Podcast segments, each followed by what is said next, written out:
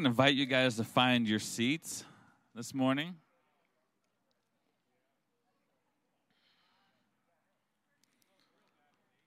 I'll be honest, this whole morning I was hoping that I would still be in the shade, and I'm directly in the sun now, my back. But just think of this like we just sang, uh, May His favor shine upon you. We're just experiencing a lot of favor this morning, right? With the sun shining on us. How many are grateful that we actually get to do this? Isn't this place beautiful? I feel like doing a wedding right now. Does anyone want to get married this morning? Just come up, we'll get married. All right, well, I hope everyone had a happy Thanksgiving.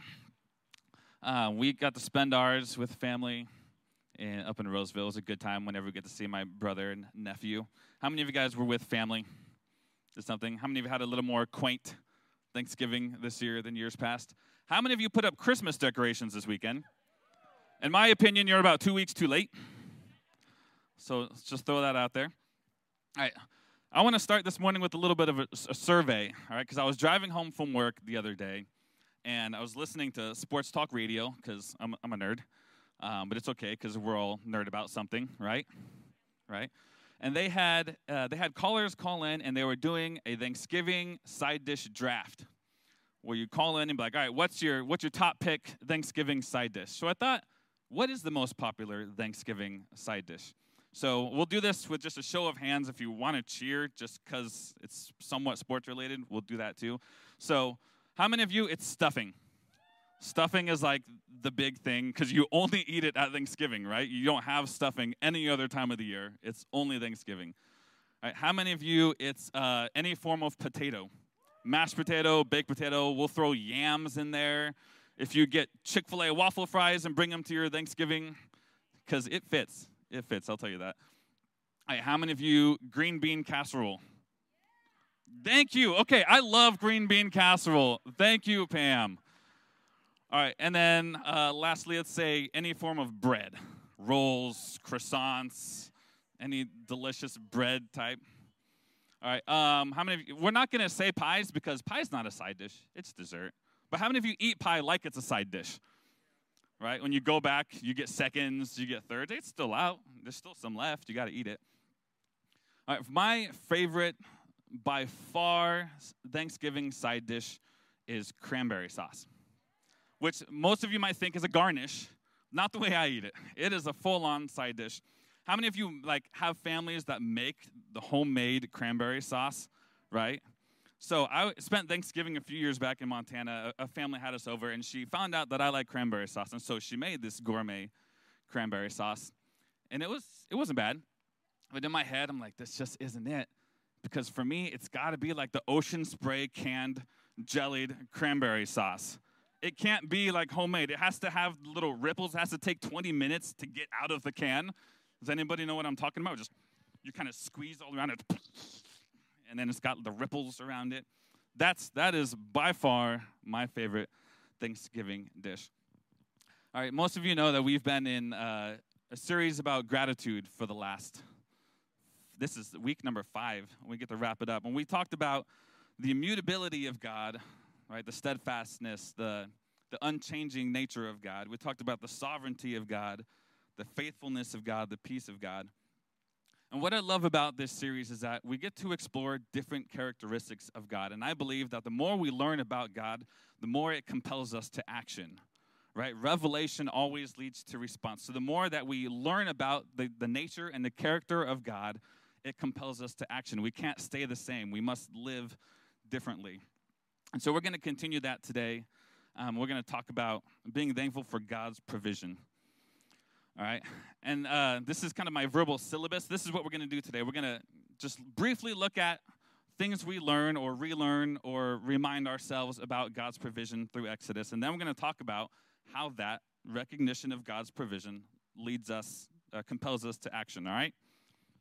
all right if you have your phones, because we don't have a screen today, all of the notes are in your YouVersion app.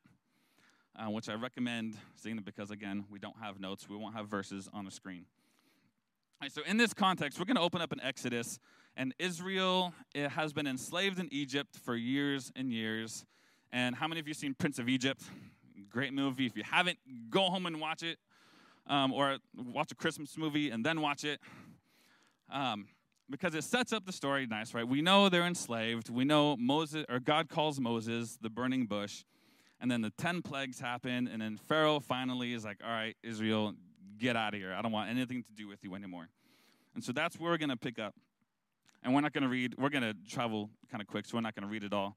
But Exodus 13, 20 and 22 says, And the Lord went before them by day in a pillar of cloud to lead them along the way, and by night in a pillar of fire to give them light, that they might travel by day and by night. The pillar of cloud by day and the pillar of fire by night did not depart from before the people.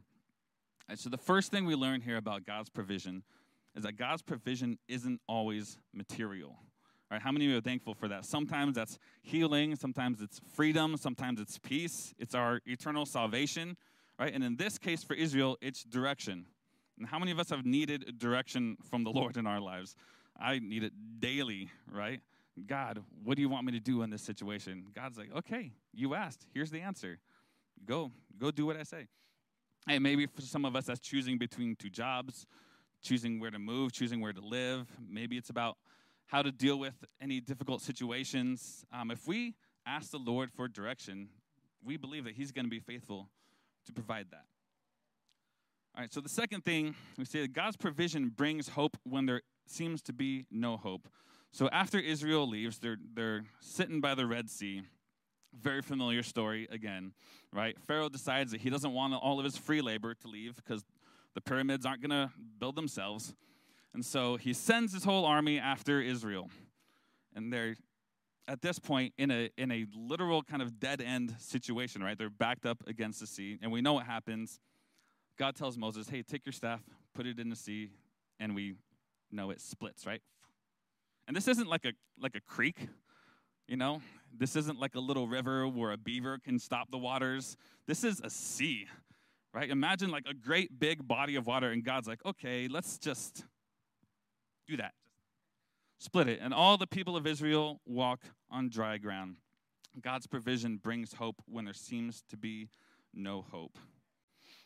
and God's provision sometimes comes from existing sources. What do I mean by that? So, Israel, a couple days later, they're thirsty because they didn't get the pack truckloads of water with them.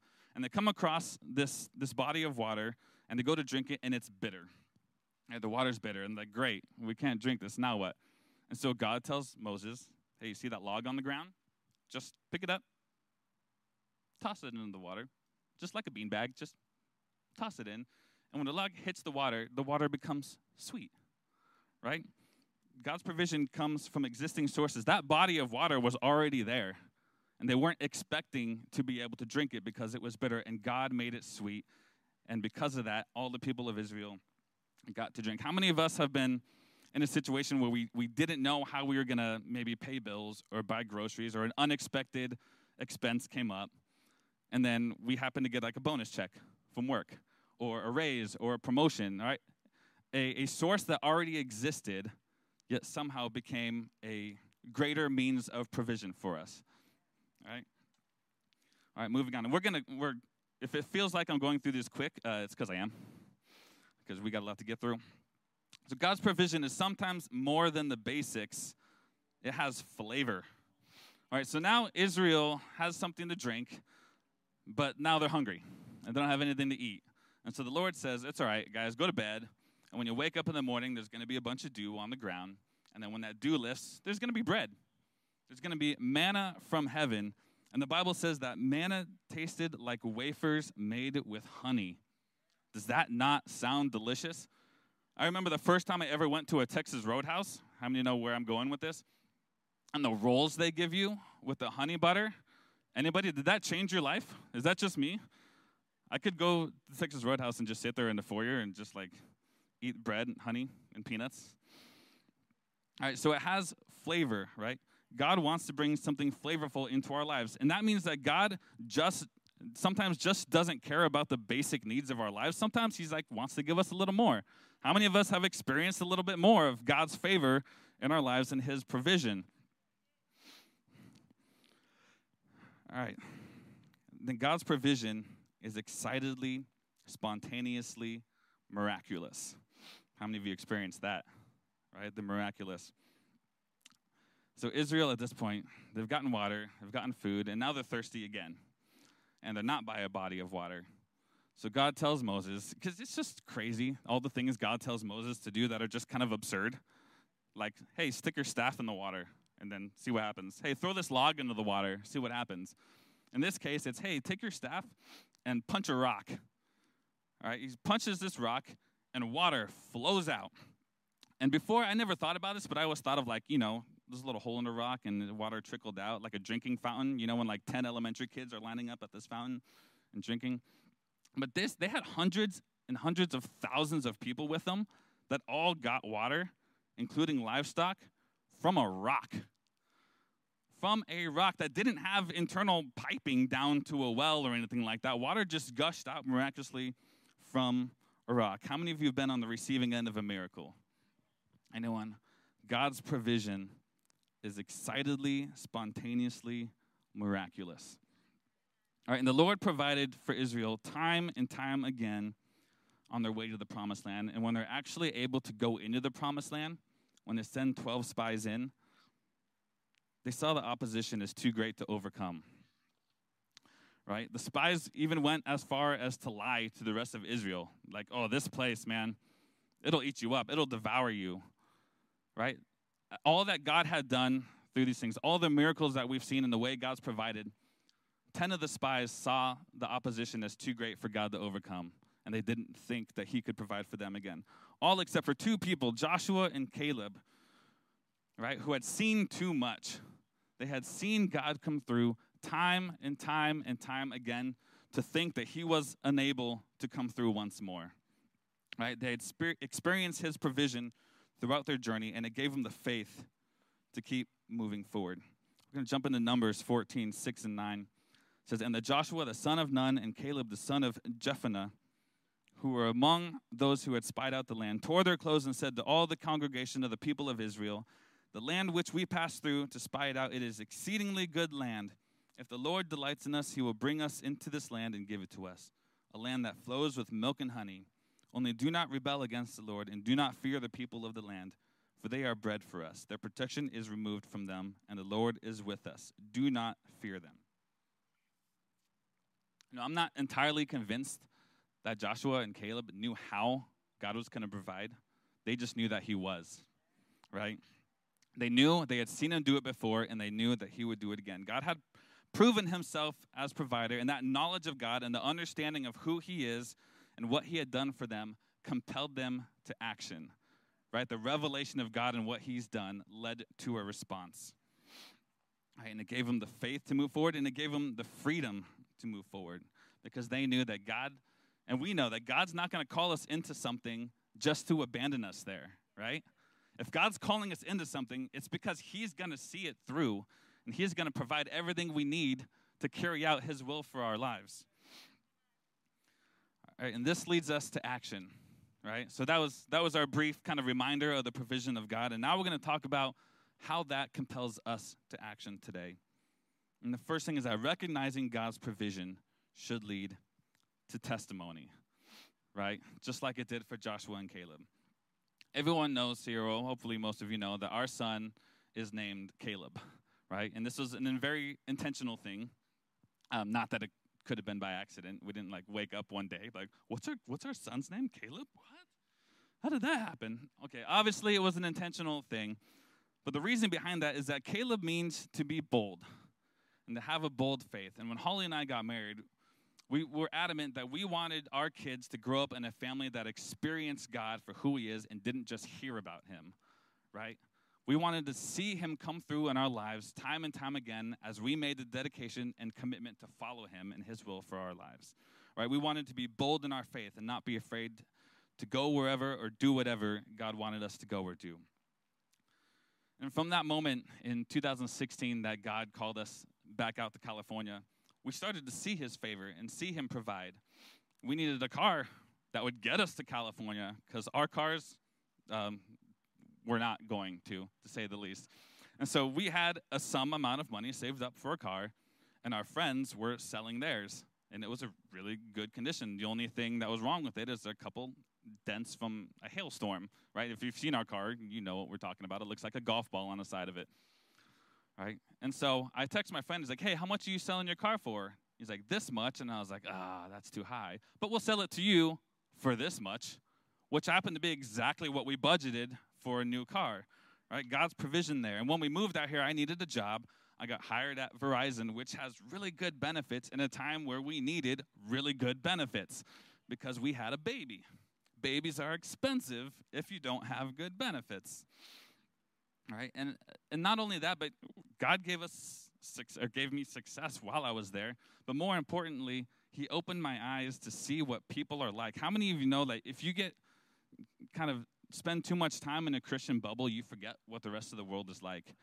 And when you forget what the rest of the world is like, you forget how to reach them, right? What people are going through, knowing what normal life looks like for normal people. So that was probably the biggest blessing that I got from that job is learning what people are like, right? The needs that they have, their their philosophy and their perspectives of life, knowing how to reach them. All right, and because of that job, we got to move into an apartment because we were living with my parents for six months. God bless them. If you've lived with parents, you know that it's probably uh, harder for them than it is for you. And I'm saying that because my parents are here, and I can't say the opposite. So we moved in, and my coworker at the time lived in the same apartment complex as us, but he moved in the summer, we moved in the winter, and come to find out that he was paying $500 more a month for the same place that we were. But because he moved in the summer and we moved into winter, we got a reduced rate. Thank you, Jesus, right? All right.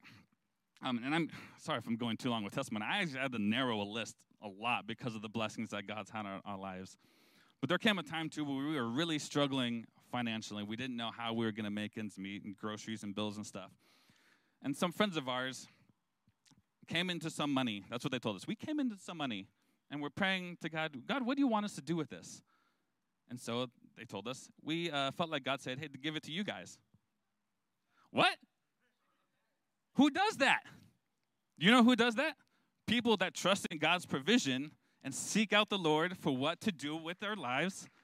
And it compels them to action and they follow through. And that becomes a blessing and a way of provision for someone else, right? What a testimony. And then I got a new job now, uh, which is great hours, and I, it's a steady job. And even more importantly, has been in an area, a field that has been steady through 2020 and this pandemic, right? And how many of you know these are very uncertain times, and a lot of people have kind of not known what to do with this entire year. But thank you, Jesus, that our that my job is secure and that has been able to provide. So that's that's a little bit of my testimony, and like I said, that's only a part of it. But yet, in the midst of all the blessings that God's done for me, if I'm going to be completely honest and real, there's a lot of times where I struggled with contentment along the way. Right? It's, it's amazing how easily God, thank you for this home, can turn into these cabinets are really cheap aren't they? You know, there's not a lot of natural light that comes into this area of our place, you know. Wish we could just brighten it up. When are we going to get out of here? Right? Shame on me for that. But that leads us to point two is that recognizing God's provision, recognizing God's provision should lead us to contentment. My grumbling over the blessings of God sounded a lot like Israel, right? Because all the times we just read about, about God providing water, manna from heaven, splitting the Red Sea. You know what Israel did time and time again? Oh my gosh, it's miserable. We should have just stayed in Egypt where we were enslaved because at least we had food. Right? Time and time again, as God was coming through for them, they still grumbled and thought they were better off in slavery. Right? Recognizing God's provision should lead us to contentment. 1 Timothy 6, verse 6 through 11 says, But godliness with contentment is great gain. For we brought nothing into the world, and we can take we cannot take anything out of the world. But if we have food and clothing, with these we will be content. For those who desire to be rich fall into temptation, into a snare, into many senseless and harmful desires that plunge people into ruin and destruction. For the love of money is the root of all kinds of evils. It is through this craving that some have wandered away from the faith and pierce themselves with many pangs. But as for you, O man of God, flee these things. Pursue righteousness, godliness, faith, love, steadfastness, gentleness. Godliness with contentment is great gain. I'm going to pause here for a second because I don't want you to misinterpret the things I'm going to say. Having a lot of money or resources or wealth is not a bad thing. Nowhere in the Bible does it say that's a bad thing. All right, so I don't want you to come away with that. But what Paul is saying here is that it's the blind pursuit of wealth that causes people to fall, right? It's our blind pursuit. It's when we focus all of our attention and our efforts into wealth is into riches that causes people to fall. Godliness with contentment is great gain. How many of you here two weeks ago when Pastor Brian gave us a gratitude challenge to write down at least three things every day from then to the rest of the year that we are grateful for? How many of us have kind of kept with that? If you haven't, it's not too late to start, right? If you make it to the end of the year and you haven't done it, it's still not too late to start, right? Because all that happens when we do this, at the very least, is that we're able to see the blessings of God. Like there is no downfall. There's no reason not to do this, really, in my opinion.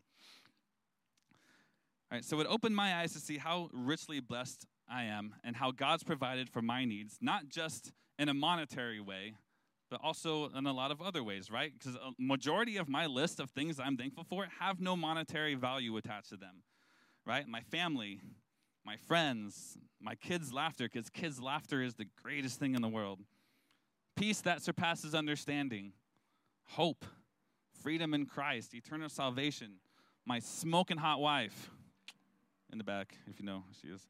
I am a very, very richly blessed man. How many of us can say with confidence that we are very, very richly blessed people? Amen. All right, recognizing God's provision should lead to contentment. And then lastly, recognizing God's provision should free us to move boldly in faith, like Caleb and Joshua. We're going to look at Matthew 6, 25, 34, which is a very familiar passage. Says, Therefore I tell you, do not be anxious about your life, what you will eat or what you will drink, nor about your body, what you will put on. Is life is not life more than food, and the body more than clothing? Look at the birds of the air. They neither sow nor reap nor gather into barns, and yet your heavenly Father feeds them. Are you not of more value than they?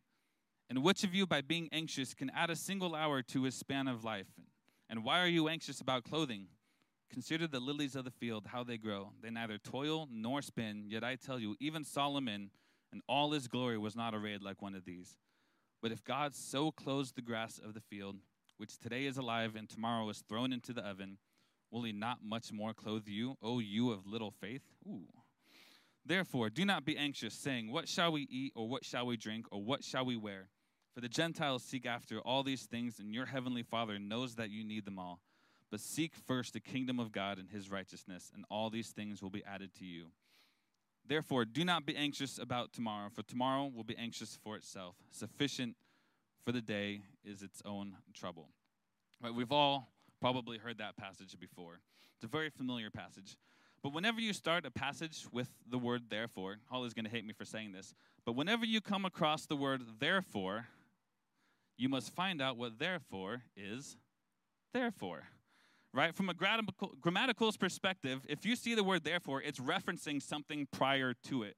Right? Nobody starts a section of writing with therefore.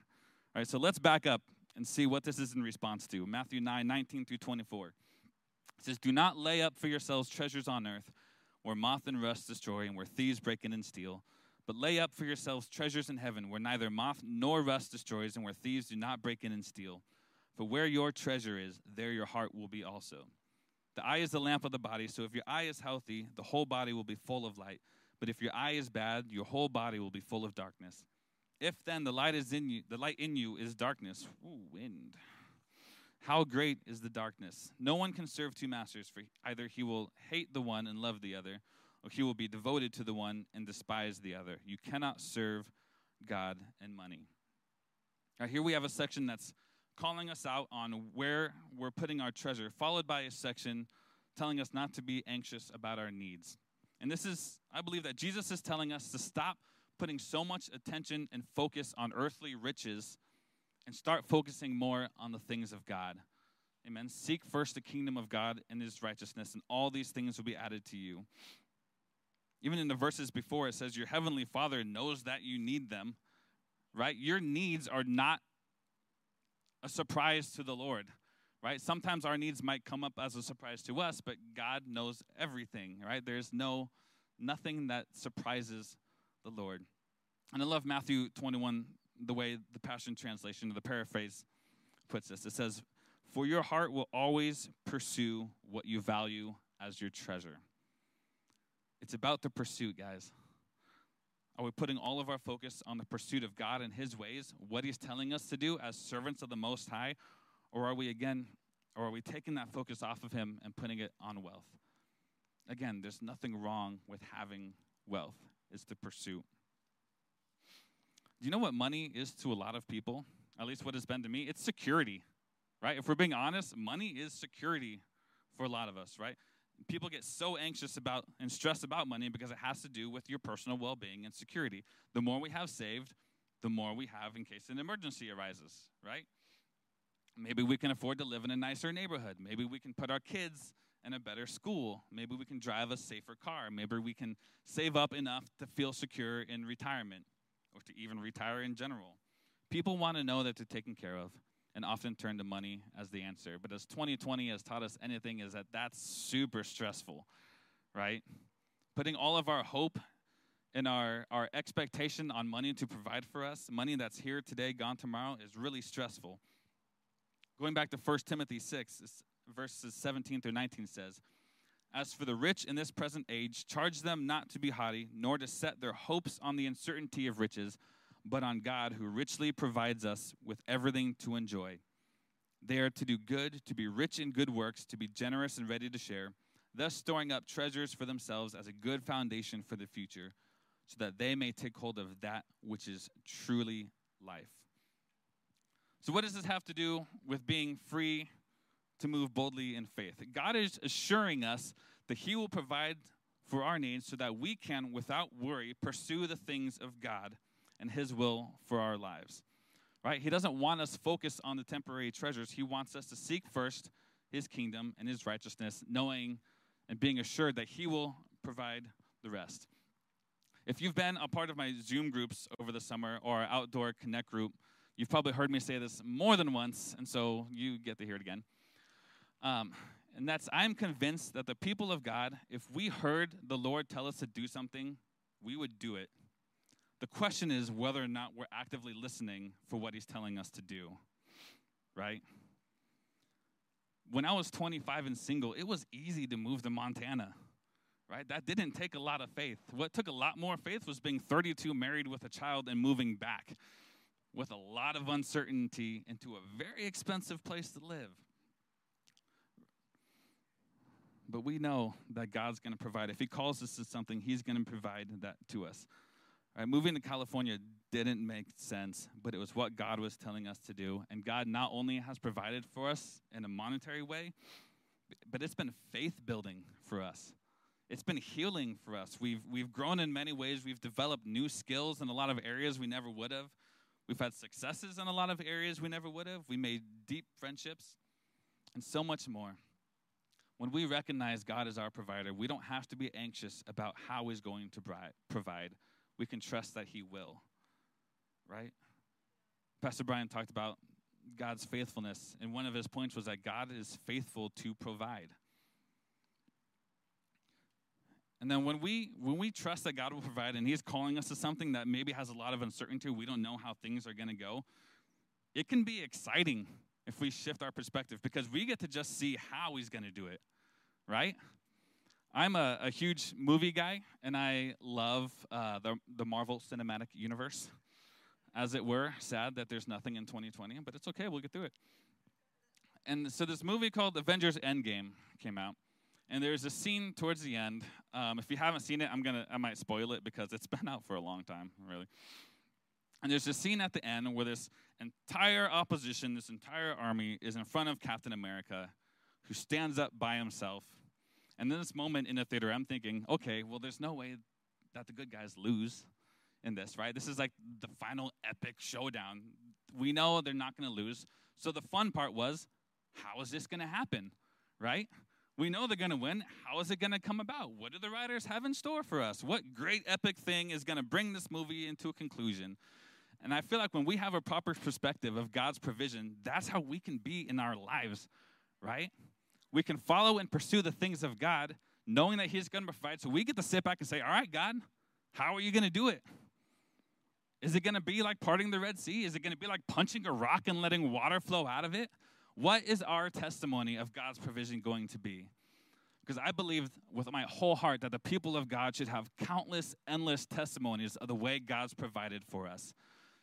Right? Times He's come through when it didn't make sense because we're following, we're focused more on the will of God and what He's calling us to do than our own personal security because God's going to come through. Right? How many of you know that the provision or the testimony of God doesn't stop at the end of Revelation?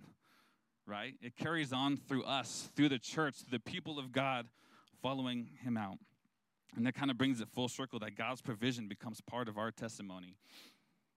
Right, and none of this, like, have you ever told, been talking to a coworker about you know, like a difficult situation, and then God worked things out? But when you're telling someone, you say, "Oh, and you know what? It uh, it all just kind of worked out." right? I know I've, if I'm being real, I've done that, right? And I'm ashamed of it because that's stealing the testimony away from God.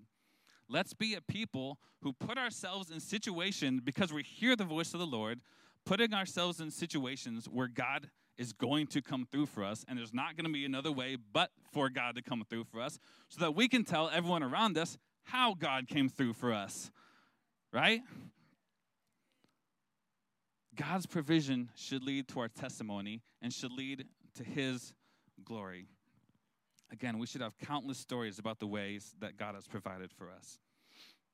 I'm going to wrap this up with a, the message paraphrase of Matthew 6 34. Says, Give your entire attention to what God is doing right now, and don't get worked up about what may or may not happen tomorrow. God will help you deal with whatever hard things come up when the time comes. Guys, let's be active listeners for what God is calling us to do and be more concerned about carrying that out than about any external circumstances, right? Because we know that God is faithful, we know that He will provide, and He's not going to call us into something and abandon us along the way. All right, we can trust and we can hold fast to God's unchanging nature. And if He's calling us to do something, He's going to provide for us the entire way. Amen. And I'm going to release this to Table Talk. Obviously, you're not around tables. So if you want to, you have the option of just having it with the people around you. Or if you want to kind of pod up with people, make sure you're kind of distance. You keep your masks on. Actually, I encourage you guys to kind of just turn the chairs around. We don't have to come back and set them up like this. So go ahead and turn around, find some people, find a little pod, keep your masks on, and enjoy a few minutes of table talk.